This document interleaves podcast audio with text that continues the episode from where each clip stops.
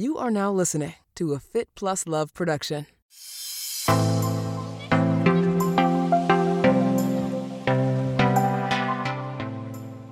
Hello, happy Monday. Welcome to Monday Moves, the Marni on the Move podcast weekly drop of tips, advice, insight, ideas, hosted by me, Marni Salup, solo.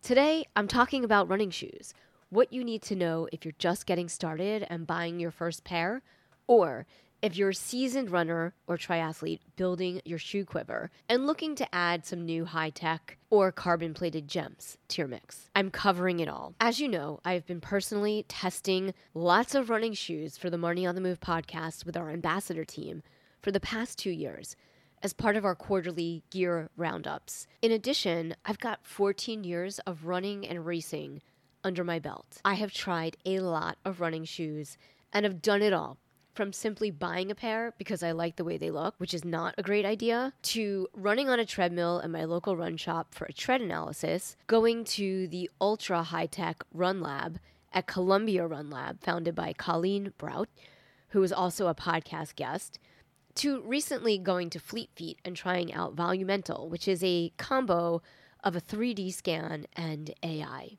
I also always listen to my podcast guests talk to lots of coaches, and am pretty well versed on the topic.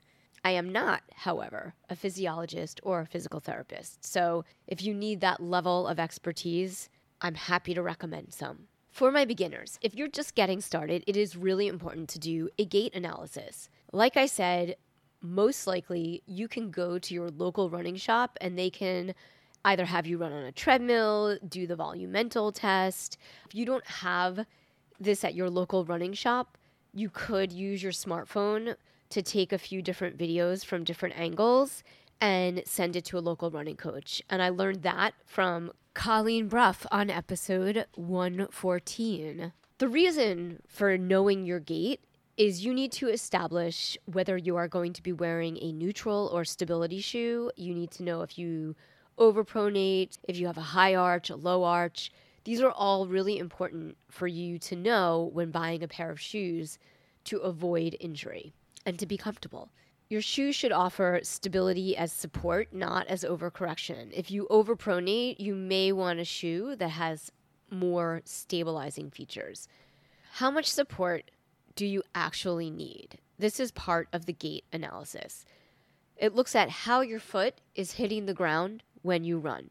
Pronation is a natural way that your foot rolls inward when it strikes the ground and then propels forward. And there are three different types of pronation. There's neutral pronation, which is when your foot rolls inward, a typical amount, and it helps you absorb impact and relieves pressure on your knees and joints. It's a normal trait. Overpronation is when your foot rolls inward a lot. Overpronators may want a stability or motion control shoe. Supination is when your foot rolls outward when it hits the ground. But if your foot does supinate, you may want shoes with a lot more cushion and flexibility. So once you establish your gait, there are a few types of support neutral, stability, and motion control. Neutral shoes, which is what I wear, work for mild pronators and they're best for neutral runners.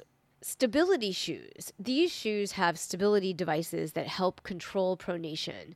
They often have guide rolls which control side to side motion, and they're good for runners who have a mild to moderate overpronation. Motion control shoes, these are the most stable of all running shoes to counter moderate or severe overpronation. They are less common and most likely to be carried in specialty running shoes stores.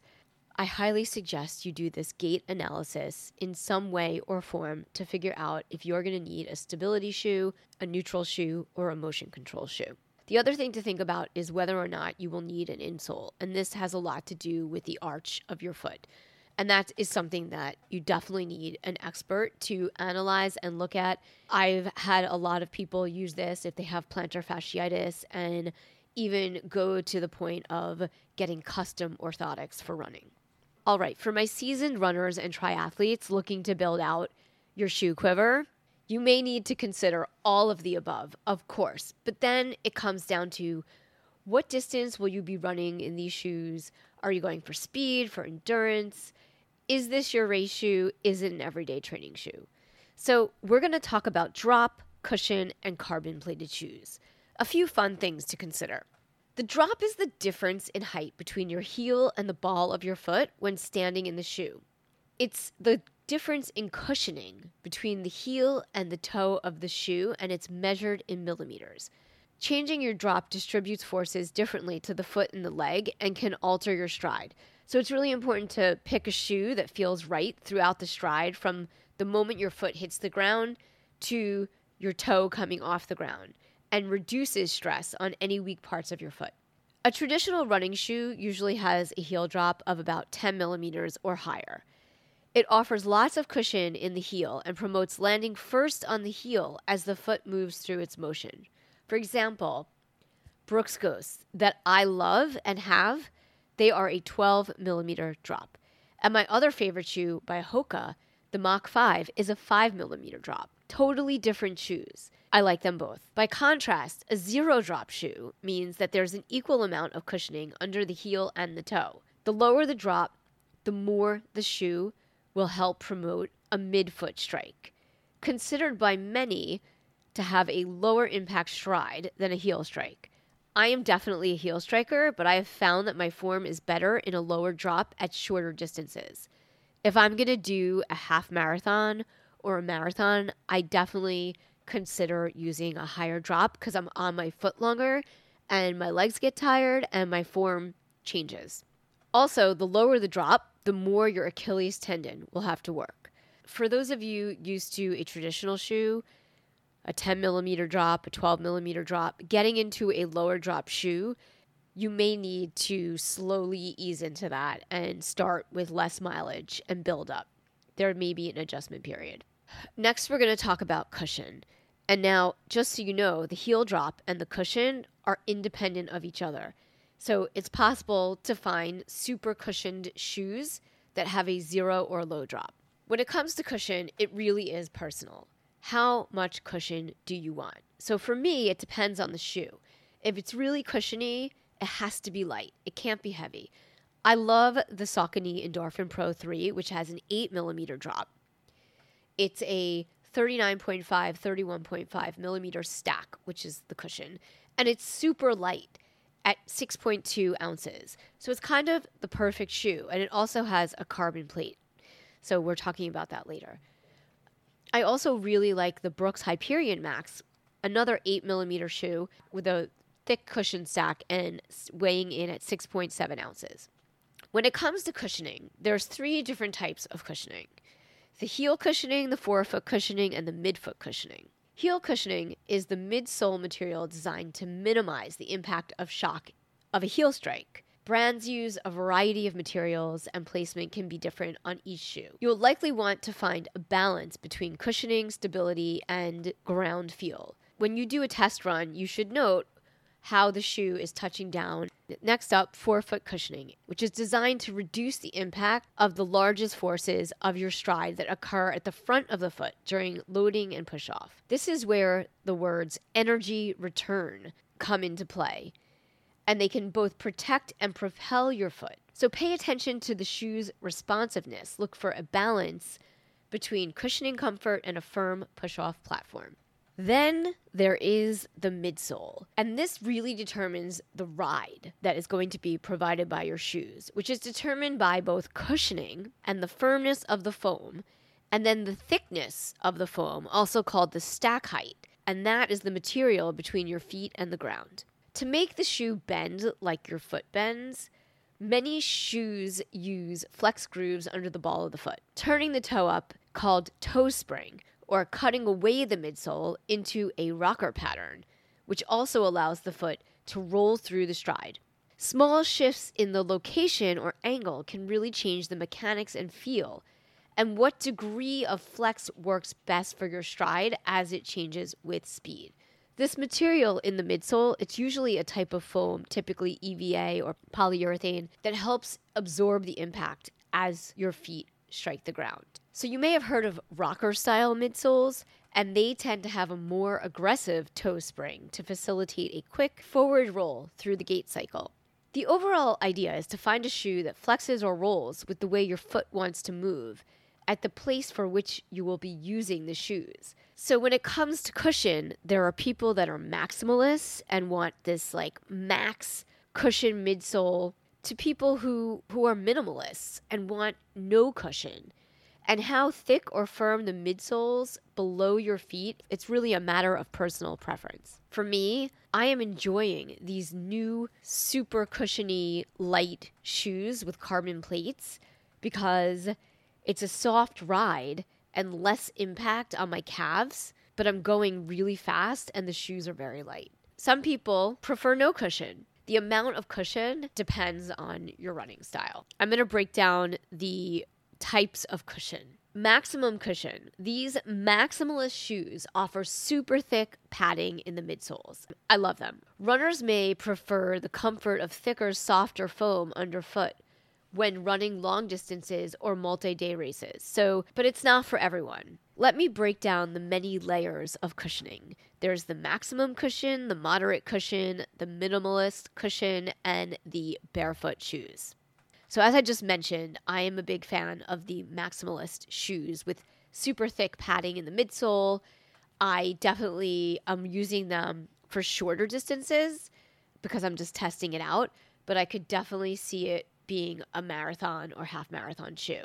It really just depends on the drop for me with the cushion because those two things are totally different, as I just mentioned. I want to say that Hoka was one of the first companies to create this kind of cushion shoe back in 2010 with their Mafate, and I hope I'm not saying it wrong, which was a running shoe that had three times the amount of cushioning of other running shoes on the market. But today they have the Hoka Clifton, the Bondi, which is a super thick sole maximal cushion.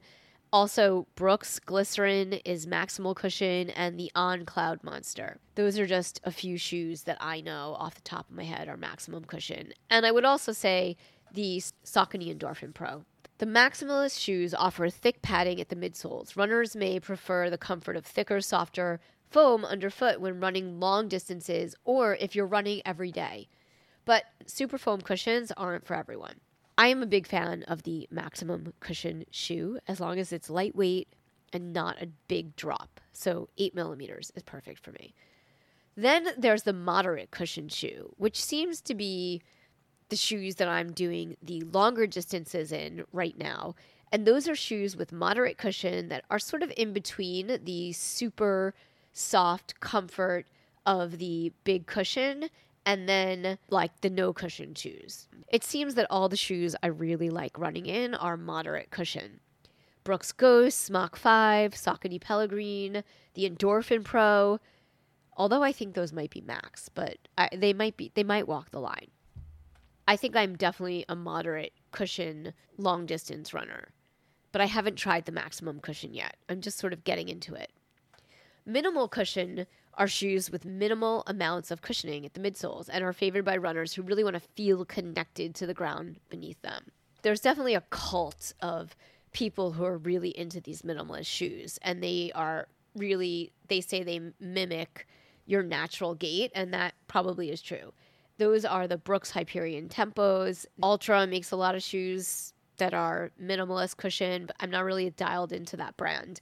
And then it wouldn't be a conversation about cushioning without mentioning barefoot running and barefoot shoes, which have as little as three to four millimeters of shoe between the foot and the ground and provide no arch or stability features. Also, since we're talking about stack height, some shoes with a super high stack have been outlawed, and those shoes have a thickness of greater than 40 millimeters, and they are prohibited and will result in race disqualification. I understand this is in the world of triathlon, a lot of people ask me, how long do your running shoes last? And that I've asked that question to a lot of coaches, and the general census is that a pair of running shoes should last between 400 to 500 miles of running or three to four months for regular runners. I have an Excel spreadsheet with all of my shoes in it, and I log the miles in the Excel spreadsheet. You do not need to be as crazy as me, but I do keep track of all my shoes, and I know a lot of runners do because it is really important not to run past a certain mileage in your shoes because they lose all the things that you are depending on them for. And it wouldn't be a conversation about running shoes unless we talked about carbon plated running shoes. A lot of people ask, is it worth getting a carbon plated running shoe? And the answer is if you want to run fast and efficiently, yes, it is. It is totally worth it. Of course, they are not for everyone, and you can certainly run fast without them. They just make it easier, more comfy, and there's less fatigue in your lower legs compared to tradi- traditional running shoes when you're cranking up the fast miles. Almost every running shoe brand offers a carbon plated shoe at this point. One thing I'm seeing is you shouldn't log as many miles as you would in other shoes because they wear out more quickly. You might want to invest in two pairs, one for race day and one for one or two times a week. I also read that it's not great to run in them every day, depending on your stride, of course. The carbon fiber plate is rigid and it could have a negative effect if overused.